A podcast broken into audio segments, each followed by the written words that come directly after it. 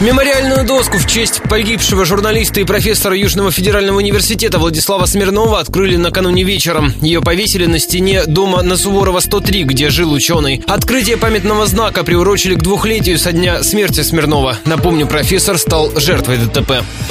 Подробности. Смирнов с супругой находились в овощном павильоне на перекрестке Крепостного и Горького, когда в киоск въехал внедорожник. За рулем был пьяный экс-судья Валерий Будаев. Жена Смирнова выжила. Профессор скончался в больнице. Экспертиза показала от инфаркта. Таким образом, прямой связи между ДТП и смертью профессора Юфу не было. Преступление квалифицировали как тяжкий вред здоровью, но из-за него виновник аварии не понес наказание. Будаева амнистировали по случаю 70 70-летия Победы.